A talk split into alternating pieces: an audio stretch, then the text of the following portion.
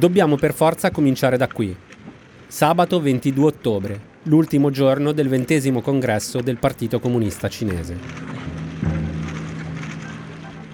Sono appena stati votati i membri che comporranno il futuro comitato centrale del partito. 205 persone di cui solo 11 donne. E tutti aspettano il discorso finale del segretario generale, Xi Jinping. Xi Jinping è seduto in prima fila, il cerimoniale prevede che lì si debbano accomodare i leader della Cina di oggi e di quella di ieri. Accanto a Xi, infatti, alla sua destra c'è Li Keqiang, l'ex premier. Alla sua sinistra invece c'è Hu Jintao, il predecessore di Xi, presidente della Repubblica Popolare Cinese dal 2002 al 2012. A un certo punto, uno steward si avvicina a Hu Jintao, gli parla all'orecchio, gli prende un braccio e fa per alzarlo. Hu Jintao sembra resistere, alla fine si alza e però allunga una mano e cerca di prendere il foglio con gli appunti che Xi Jinping ha davanti a sé. Sì, lo ferma subito. Arriva un altro steward, che poi scopriremo essere una delle sue guardie del corpo, e in due accompagnano Hu Jintao fuori dalla grande sala del popolo. L'ex presidente fa in tempo a dire qualcosa a Xi che sembra annuire, poi dà una pacca sulla spalla di Li Keqiang. La scena che abbiamo appena raccontato in Cina non si può vedere, è stata censurata. I media statali la sera stessa hanno spiegato che Hu Jintao non stava bene. Hu Jintao ha quasi 80 anni e da tempo si dice che sia malato, che soffra di una forma di demenza senile. Anche all'inizio della giornata era apparso abbastanza frastornato. Quando è entrato nella grande sala del popolo era accompagnato a braccetto da uno steward che l'ha proprio posizionato in piedi accanto a Xi per la foto di rito. Quando tutti si siedono, Xi Jinping si gira e fa un cenno a Hu Jintao come a dire guarda che bisogna sedersi. Hu si guarda attorno e poi si siede. Ecco, nonostante i dubbi sulla sua salute, però, quella del compagno Hu che sta poco bene è sembrata a tutti una bella scusa. E da lì, in una manciata di giorni, sono venuti fuori una marea di retroscena, teorie del complotto, supposizioni di ogni tipo. Ad esempio che Hu fosse pronto a fare una scenata contro Xi Jinping davanti a tutti e sia stato bloccato in extremis, oppure che Xi Jinping volesse umiliarlo pubblicamente apposta, a favore di telecamera. In realtà non sapremo mai cosa è successo davvero. A noi però interessa il valore simbolico di quello che abbiamo visto. Un ex presidente umiliato in quel modo, anzi, un anziano umiliato pubblicamente, è una cosa che in Cina si vede raramente. A un congresso del Partito Comunista Cinese poi una scena così non si era mai vista. Ed è così che verrà ricordato questo ventesimo congresso.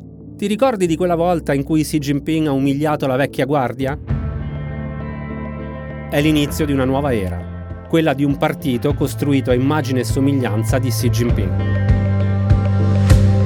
Sono Simone Pieranni e questo è Altri Orienti, un podcast di Cora Media. Ogni settimana vi raccontiamo cosa succede in Asia e come cambia un continente che determinerà anche il nostro futuro.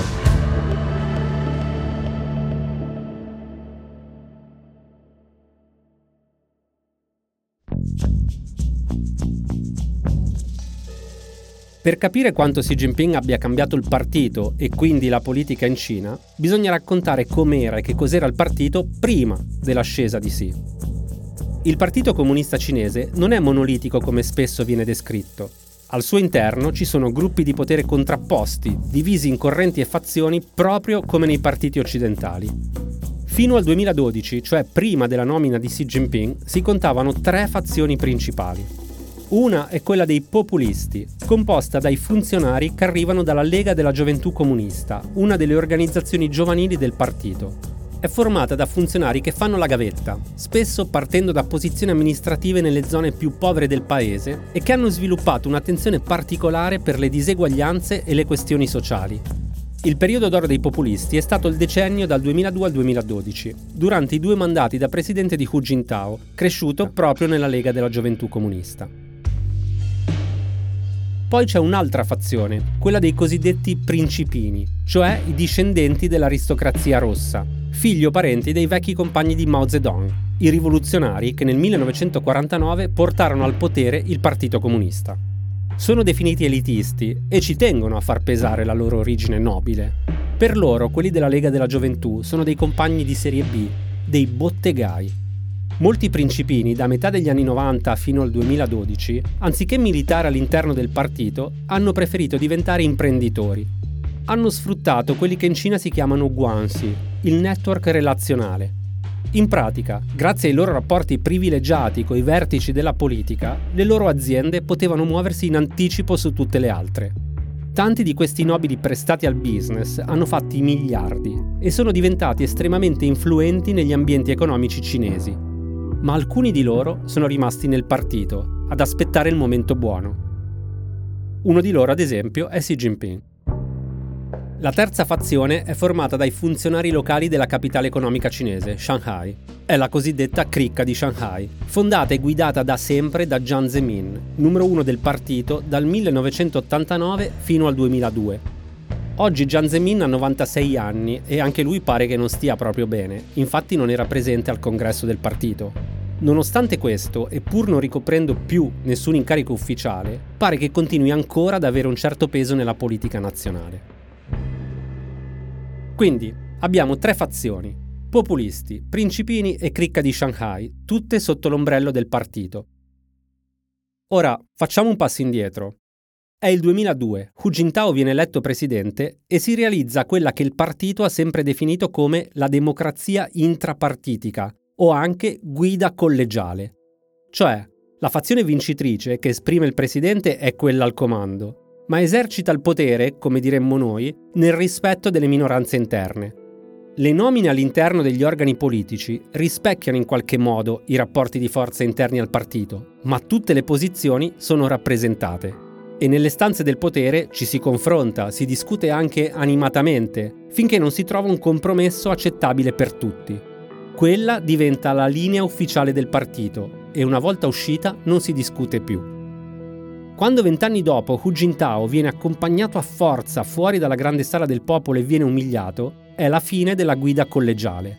Il principino Xi Jinping ha vinto la sua guerra personale contro i bottegai. 刚才我们召开了中共二十届一中全会。 La vera svolta storica di Xi Jinping sono state le nomine del Comitato Permanente, il gruppo dei sette uomini più potenti della Cina, nel senso che sono sempre stati uomini. Nessuna donna è mai salita così in alto nella gerarchia del partito. Nel nuovo comitato permanente non esiste più il confronto interno, non esistono più fazioni diverse che devono trovare un accordo. Oggi quei sette uomini, i sette che governeranno la Cina almeno per i prossimi cinque anni, sono tutti uomini di sì.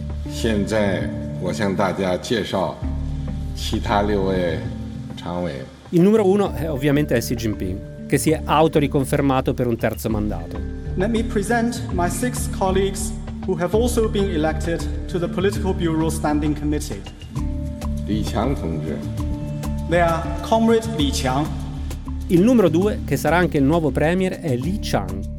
Li Chang è il segretario del partito di Shanghai, ma non è uno della cricca di Shanghai. È un fedelissimo di Xi Jinping. I due hanno lavorato fianco a fianco per anni e prima di finire a Shanghai, Xi lo aveva mandato a coprire una delle posizioni più ambite dai dirigenti cinesi, segretario del partito del Jiangsu, una delle regioni più ricche della Repubblica Popolare. Attenzione perché Li Chang è forse l'uomo che più di tutti incarna la presa del potere totale di Xi Jinping in questo congresso. Lo vedremo tra poco. Ora continuiamo la formazione del comitato permanente. Zhao Leji Comrade Zhao Leji. Il numero 3 è Zhao Leji. Per lui è il secondo mandato nel comitato. Anche Zhao è un alleato di Xi ed è stato a capo del Dipartimento di Disciplina del partito, l'organo che in sostanza veglia sull'integrità dei membri del Partito Comunista Cinese. Wang Huning Comrade Wang Huning. Confermato un secondo mandato anche per Wang Huning, il numero 4, di cui abbiamo parlato nella prima puntata di Altri Orienti. Wang è l'ideologo e alleato politico di Xi, l'inventore del sogno cinese, lo slogan che racchiude la visione della Cina del futuro di Xi Jinping. Cai Qi Comrade Cai Qi. Il numero 5 è una sorpresa. Tsai Chi, segretario del partito di Pechino, altro alleato di lungo corso di Xi Jinping. È lui ad aver gestito a Pechino il mega progetto urbano di Xiong'an, quella che nelle intenzioni di Xi deve essere l'esempio delle smart city con caratteristiche cinesi. Ding Xuexiang Comrade Ding Xuexiang. Ding Xuexiang, il numero 6, è di fatto il segretario personale di Xi Jinping. Prima del Covid, in ogni uscita pubblica in Cina o all'estero, lo si vedeva sempre a fianco del presidente. Probabilmente il funzionario con cui Xi Jinping ha trascorso più tempo negli ultimi anni. Li Xi And comrade Li Xi. Anche il numero 7 è una sorpresa, Li Xi, altro fedelissimo. Si dice diventerà il capo della commissione della campagna anticorruzione è una posizione di grande potere, perché la campagna anticorruzione è stata lo strumento con cui Xi Jinping negli anni si è liberato di tutti i potenziali avversari interni nel partito. Ed è una campagna che, con ogni probabilità, continuerà finché Xi Jinping sarà al potere. Quindi, questo è il nuovo comitato permanente del Partito Comunista Cinese. Il capo, Xi Jinping, più sei fedelissimi di provata fiducia, totalmente devoti al presidente.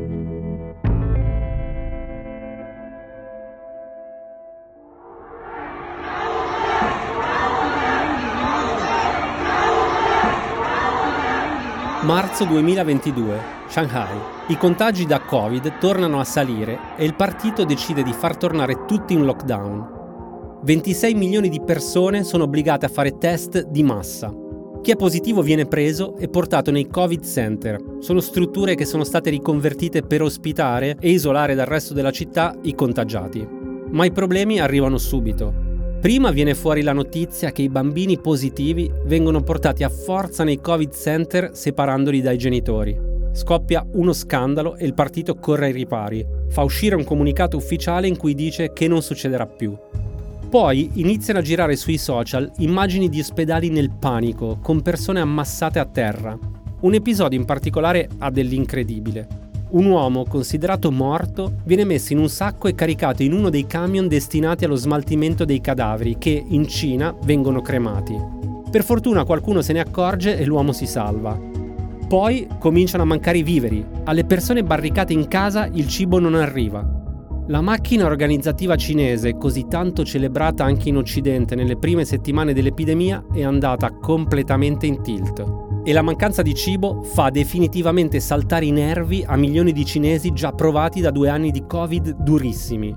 A Shanghai iniziano a dire, va bene chiusi in casa, ma almeno portateci da mangiare. Nella storia cinese recente, la scarsità di cibo è stato l'incubo per eccellenza del partito. È uno scenario che riporta alla memoria collettiva i periodi più bui della Cina comunista, quando nel paese si soffriva la fame per davvero anche a causa di campagne politiche totalmente fuori fuoco. L'esempio più eclatante è il grande balzo in avanti voluto da Mao alla fine degli anni 50, quando in Cina morirono di stenti tra i 15 e i 55 milioni di persone. Chi si ricorda quel periodo, ancora oggi per chiedere come va, dice Chofan le ma, che significa hai mangiato? per dire quanto la questione alimentare in Cina abbia segnato intere generazioni. Quindi, se manca il cibo è un problema grosso. E lo è ancora di più se manca Shanghai, una città cosmopolita, con molti stranieri e con una classe media abituata a standard di vita occidentali. Anche per questo la protesta di Laga arriva sui social e investe tutta la dirigenza locale del partito, soprattutto Li Chang, che a Shanghai è il segretario del partito e che per chi vive a Shanghai è il responsabile principale del fallimento della politica zero Covid in città. Di fronte a un disastro simile, di solito i vertici del partito a Pechino sono inflessibili. Chi ha sbagliato viene sostituito e diventa un impresentabile. Carriera finita. Li Chang però è un alleato di Xi e per lui le cose vanno diversamente. Non solo viene riconfermato segretario del partito a Shanghai, ma al ventesimo congresso viene promosso, diventa premier e numero due del partito. Questa è la mossa più eclatante di Xi Jinping. È uno schiaffo all'ala moderata del partito, la dimostrazione che per Xi è più importante circondarsi di funzionari fedeli che di funzionari capaci. Il messaggio che arriva fuori però potrebbe essere rischioso, potrebbe incrinare il patto non scritto che il Partito Comunista e il popolo cinese hanno stipulato sin dalla fondazione della Repubblica Popolare. Voi non vi preoccupate, alla politica ci pensa il partito e lo farà con le teste migliori del paese. Anche per chi magari non ama il partito, il modello di selezione della classe dirigente basato sul merito era qualcosa di rassicurante. Ad esempio, negli ultimi anni, parecchi amici cinesi molto critici delle politiche di Xi Jinping mi hanno detto più volte qui non avremo mai uno come Trump. Ecco, Li Chang magari in futuro si rivelerà un funzionario eccellente, ma oggi agli occhi dei cinesi la sua promozione è la promozione di un raccomandato. Arrivati a questo punto, di solito, quando si parla della Cina di oggi, è facile cadere nel tranello dei paragoni ad effetto. Xi Jinping ha detto che questo secolo deve essere il secolo del sogno cinese. Noi parliamo dell'uomo più potente al mondo, da me chiamato il nuovo Mao perché gode di un culto della personalità pari a quello che fu il culto che ebbe il cosiddetto grande eh, timoniere. No, lo diciamo educatamente anche al nuovo ministro della cultura Gennaro San Giuliano. Xi Jinping non è il nuovo Mao, anche perché la Cina di Mao era, come si diceva allora, il grande malato d'Asia, un paese molto popoloso ma uscito a pezzi dalla guerra civile, un paese tutto da costruire. La Cina di Xi Jinping invece è una superpotenza economica e politica con delle ambizioni enormi, neanche lontanamente immaginabili da chi, con Mao, fece la rivoluzione 70 anni fa. In sostanza il paragone non regge perché Xi Jinping ha un pensiero molto più complesso di Mao Zedong, perché il mondo di oggi è molto più complesso del mondo che aveva di fronte Mao Zedong. Detto questo, alcune assonanze ci sono. A un certo punto della storia cinese, durante il periodo maoista, in Cina era diventato più importante essere fedeli a Mao e al partito che essere bravi a fare il proprio mestiere. Uno degli slogan di punta durante la rivoluzione culturale, a cavallo tra gli anni 60 e gli anni 70, lo diceva in modo estremamente chiaro. Meglio rosso che esperto. Ma dopo la morte di Mao, il partito passa nelle mani di Deng Xiaoping e lo slogan si ribalta. Deng dice che a guidare il paese deve essere la pratica, quindi meglio esperto che rosso. E adesso con Xi Jinping torniamo indietro nel tempo Oggi, come all'epoca di Mao, è molto più importante essere fedele al leader che essere competenti. Questo ci aiuta a inquadrare meglio un altro aspetto fondamentale della dottrina di Xi. Nel suo discorso all'inizio del congresso, Xi Jinping ha insistito molto sul concetto di sicurezza, ma sicurezza per Xi significa all'interno controllo totale sulla popolazione e sull'economia, all'esterno un nazionalismo sempre più muscolare, come dimostra ad esempio la questione di Taiwan. Dopo le tensioni di quest'estate con la visita della speaker del congresso americano Nancy Pelosi a Taipei, Xi Jinping ha fatto inserire nello statuto del partito, nero su bianco, l'opposizione all'indipendenza di Taiwan. Con Xi Jinping il partito e il paese devono essere protetti da qualsiasi minaccia esterna. Negli anni Ottanta Deng Xiaoping diceva se apriamo le finestre entrano sia l'aria sia le mosche, facendo capire che la Cina doveva aprirsi al mondo e che il ruolo del partito era far entrare aria fresca nel paese tenendo fuori le mosche. Con questo ventesimo congresso Xi Jinping ha deciso che quelle finestre rimaste più o meno aperte per 40 anni adesso si devono richiudere.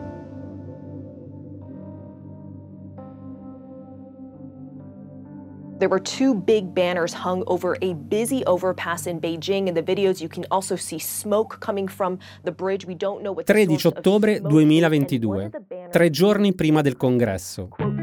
A Pechino, su un ponte pedonale nel distretto di Haidian, compaiono due striscioni. Nel primo c'è scritto: Vogliamo cibo, non Covid test. Vogliamo riforme, non la rivoluzione culturale. Vogliamo libertà, non i lockdown. Vogliamo il voto, non un leader. Vogliamo dignità, non bugie. Siamo cittadini, non schiavi. In quello accanto, per chi non avesse inteso bene il messaggio, c'è la versione sintetizzata del concetto.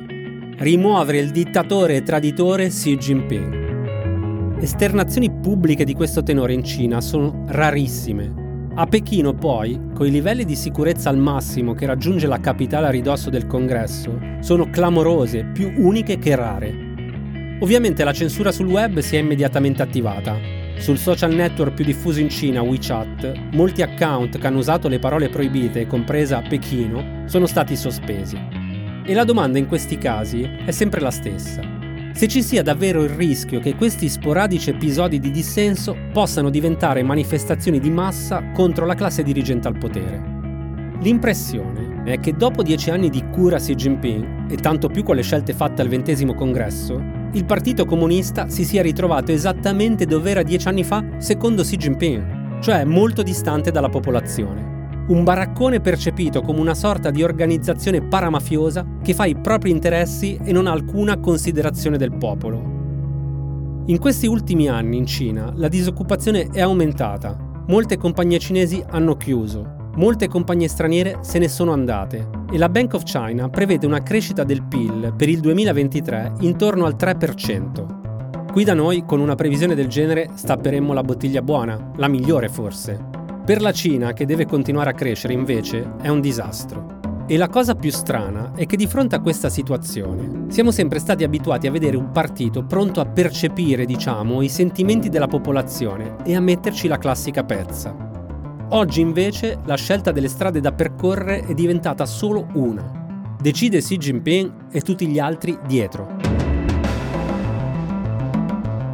Le principali sfide del prossimo futuro per il partito di Xi sono tre raddrizzare la traiettoria economica, tenere sotto controllo il dissenso, riportare la Cina a correre a ritmi pre-Covid. Per farlo, Xi Jinping ha deciso di affidarsi a una nuova generazione di tecnocrati, funzionari che arrivano da studi scientifici e impiegati nei settori tecnologici più avanzati, come quelli dell'aerospazio. Xi Jinping l'ha detto chiaramente nel suo discorso di apertura al congresso. La Cina, per non dipendere dagli altri e per evitare insidie geopolitiche come le sanzioni americane, deve puntare all'autosufficienza tecnologica. È una sfida nella sfida, perché i nuovi tecnocrati, promossi da Xi Jinping, sono tutti giovani, nati negli anni 60 e cresciuti in una Cina molto meno politicizzata e ideologica di quella in cui è cresciuta la generazione di Xi Jinping. In questo contesto post-congresso un po' pessimista, se proprio vogliamo trovare una prospettiva positiva per il futuro, possiamo sperare che il successore di Xi Jinping si trovi proprio tra questi nuovi tecnocrati. Che sia, insomma, un leader meno ideologizzato, più aperto, più cosmopolita, più moderno. Quando parliamo di Cina, infatti, dobbiamo sempre ricordarci di una cosa. Quando tutto sembra essere scontato, può succedere di tutto. A venerdì prossimo!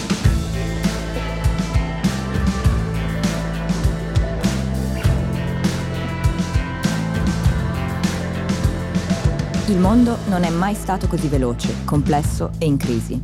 Le storie da raccontare sono tante e serve chiarezza. Io sono Silvia Boccardi di Will e insieme a Francesco Rocchetti, segretario generale dell'ISPI, racconto la geopolitica nel nostro podcast Globally. Attraverso le voci di giornalisti ed esperti, tutte le settimane cerchiamo di dare gli strumenti per analizzare e orientarsi tra scenari internazionali in continuo mutamento. Ci trovi su tutte le piattaforme di podcast e al link in descrizione. Altri Orienti è un podcast di Cora Media, scritto da Simone Pieranni e Matteo Miavaldi. La cura editoriale è di Francesca Milano. La post-produzione e il sound design sono di Daniele Marinello. La supervisione del suono e della musica è di Luca Micheli. Il producer è Alex Peverengo.